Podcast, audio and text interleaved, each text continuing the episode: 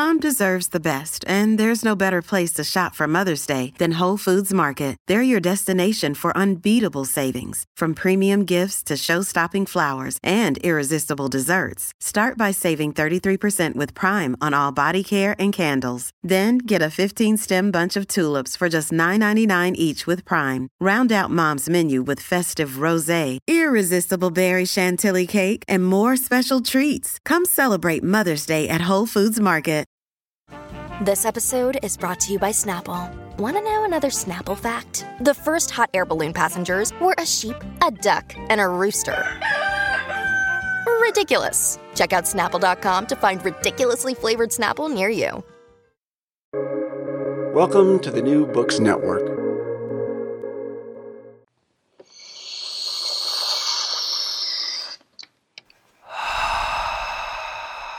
Hi. Theory.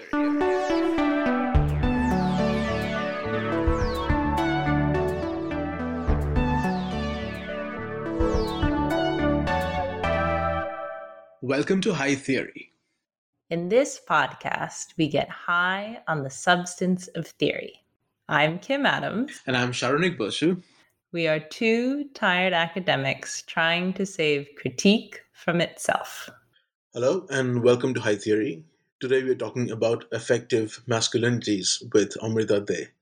Amrita, before we begin, would you mind introducing yourself? I am Amrita. So I am right now a postdoctoral fellow at Penn State University, affiliated to the Centers of Humanities and Information. So my doctoral dissertation was on South Asian masculinity studies, but I'm definitely thinking more seriously about the social organization of masculinity.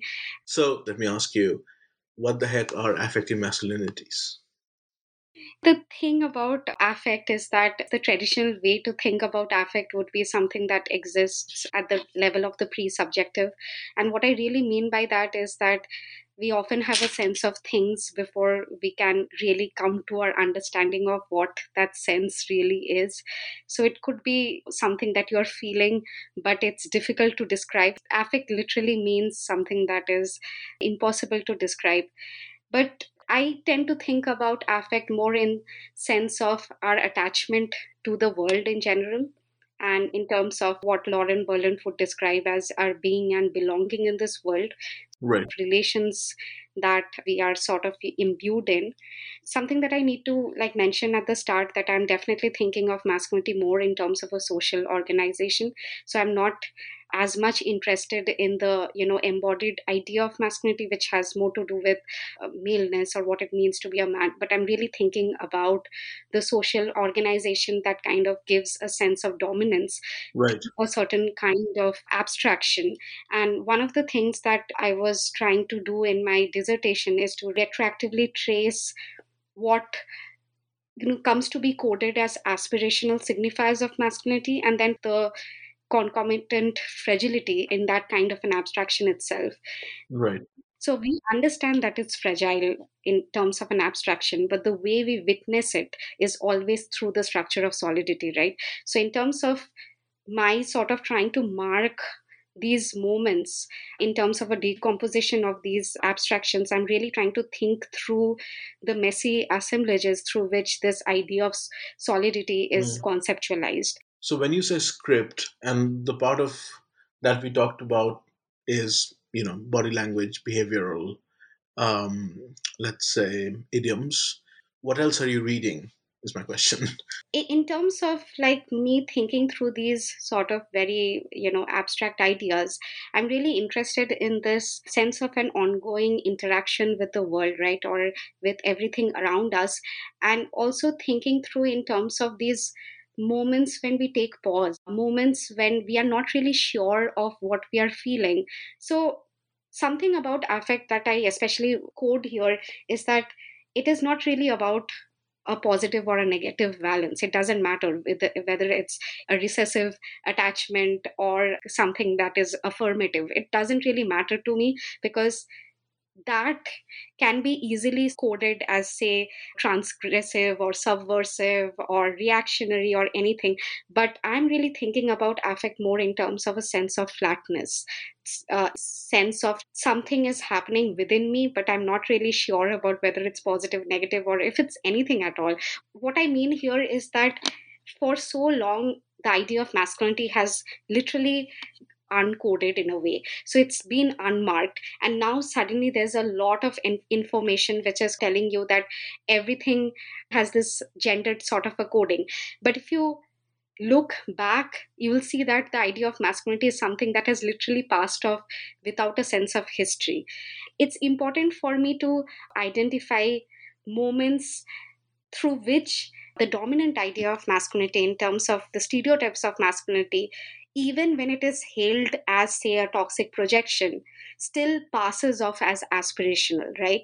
And that is where affect comes in. Maybe a better way to understand this would be through really the figure of the entrepreneur, you know, the sense of brash machismo, which is associated with the figure of the entrepreneur.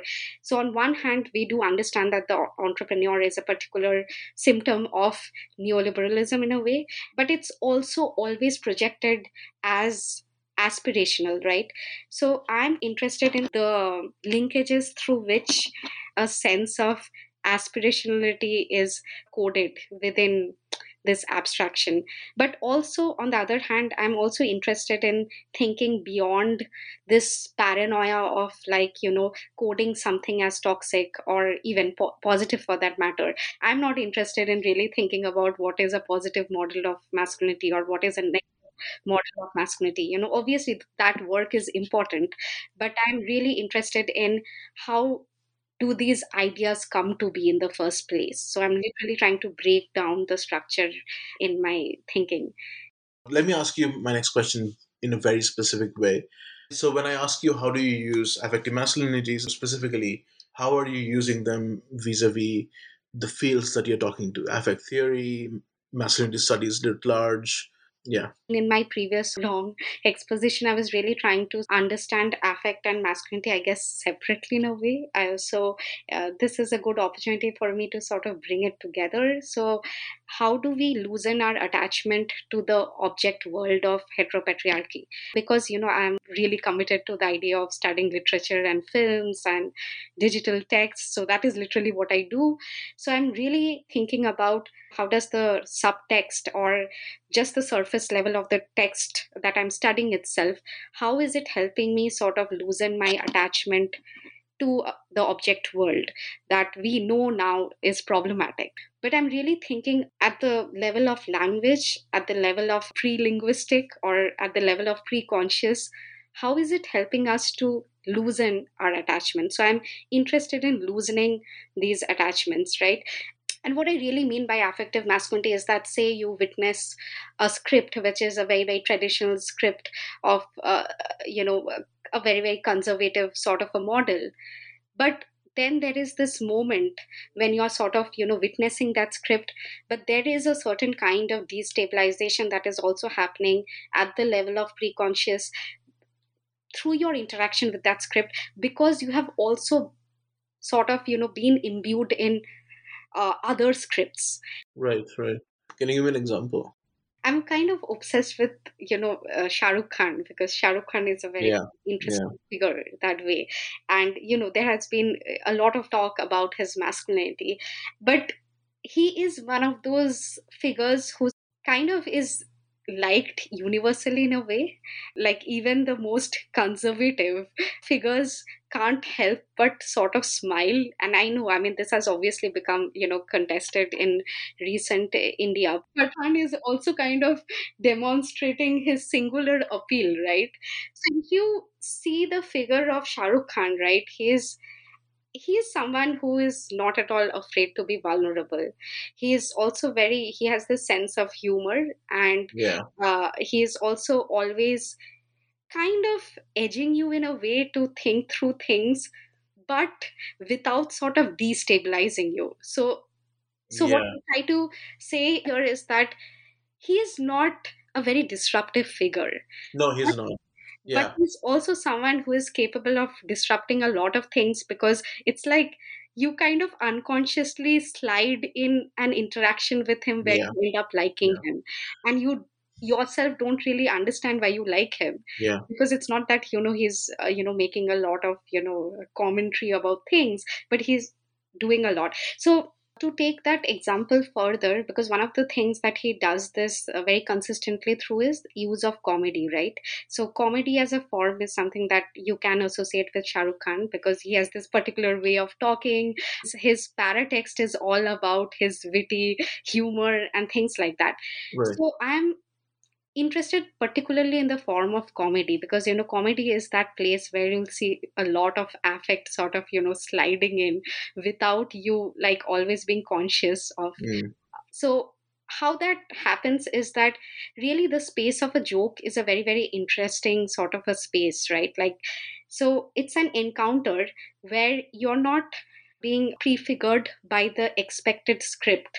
It's, it's a moment of interaction where you go in expecting something but you're sometimes casually surprised without being very very how do i put it like non-sovereign about it like you don't Yes. Yeah. like get Yeah. very worked up about you know Yeah. why didn't i uh, you know get this or something like that i mean some people obviously can get worked up about it but Yeah. that is not how the joke operates so i'm very very interested in thinking about say what just the form of a joke is capable of. Now, even the form of comedy has evolved so much. Like previously, it was kind of okay to laugh at sexist, racist jokes and stuff Right. like that. Now it's just not cool. It's not just I mean, hopefully, and you know, I say this with hope more than like assurance, but like we have evolved beyond a point where there was this kind of ruling conviction that you have to hurt people in order to be funny,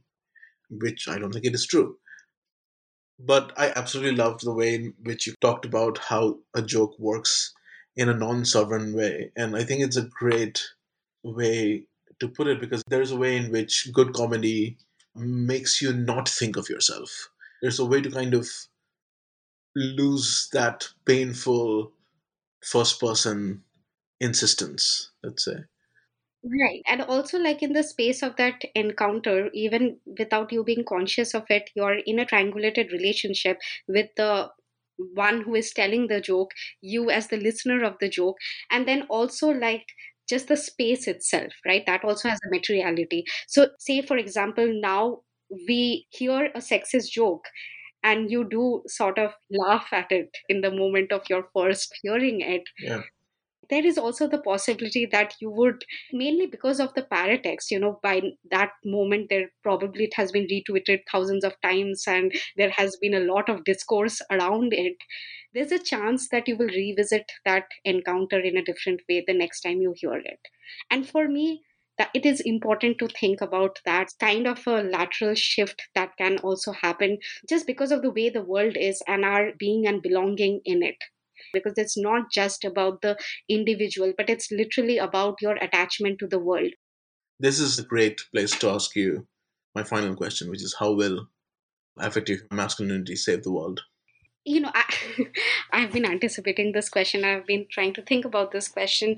And i'm not very sure if the term itself can you know save the world but paying attention to affect can definitely help us arrive at a better way of thinking about our attachments to the world. And that itself for me is something that i want to see as a win. Right. but at a more serious level i'm thinking about a way of interpreting masculinity beyond the paranoid idea of toxic masculinity, which is also the overwhelming script to study or interpret masculinity. Because the idea of paranoia at an affective level interrupts a sense of dynamic interaction with the world. It's almost like you presume the event of meaning making without allowing yourself to be transformed by it, right?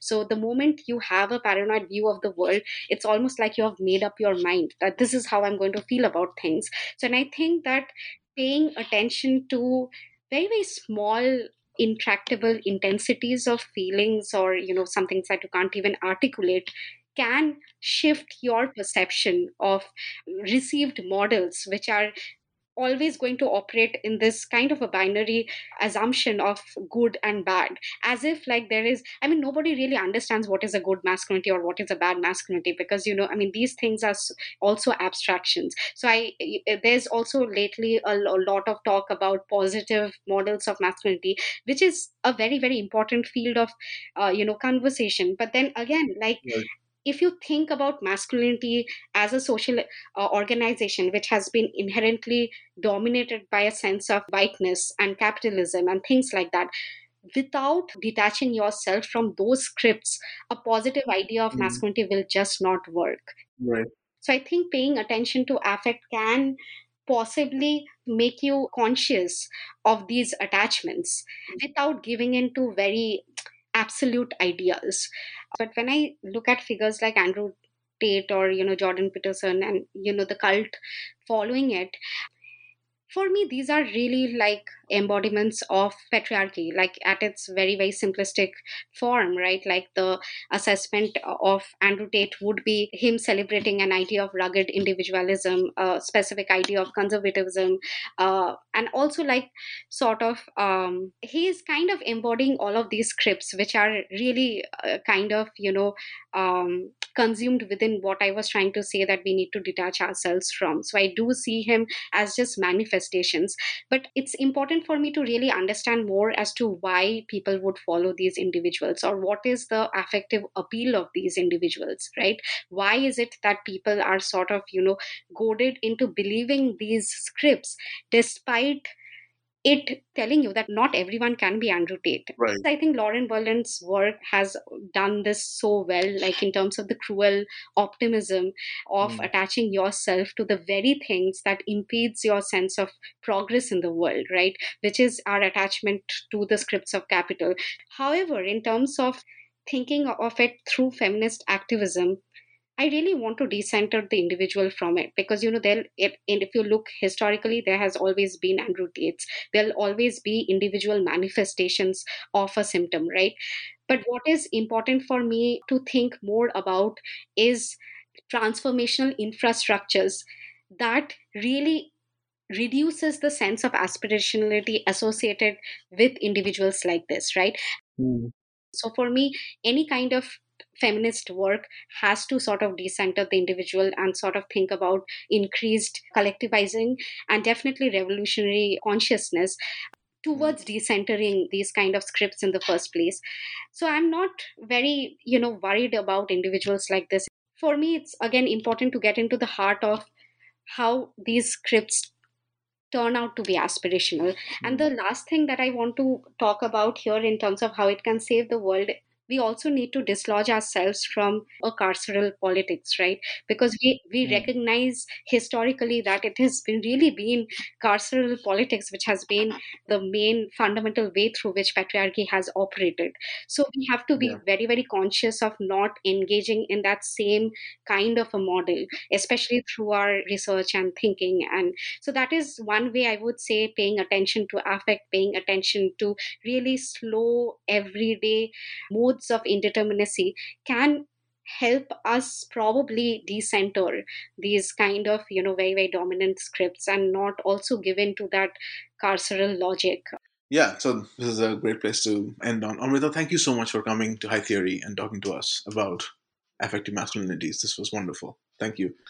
Thank you so much. And thank you for listening to high theory. If you like our podcast please review and subscribe wherever you get your podcast fix Saronik Bosu and Nathan Kim manage our social media presence. Julia Iria Martins edits our transcripts, Owen Quinn composes our theme music, and Kim Adams and Saronik Bosu edit our audio. You can also find us at hightheory.net. We hope you have a highly theoretical day.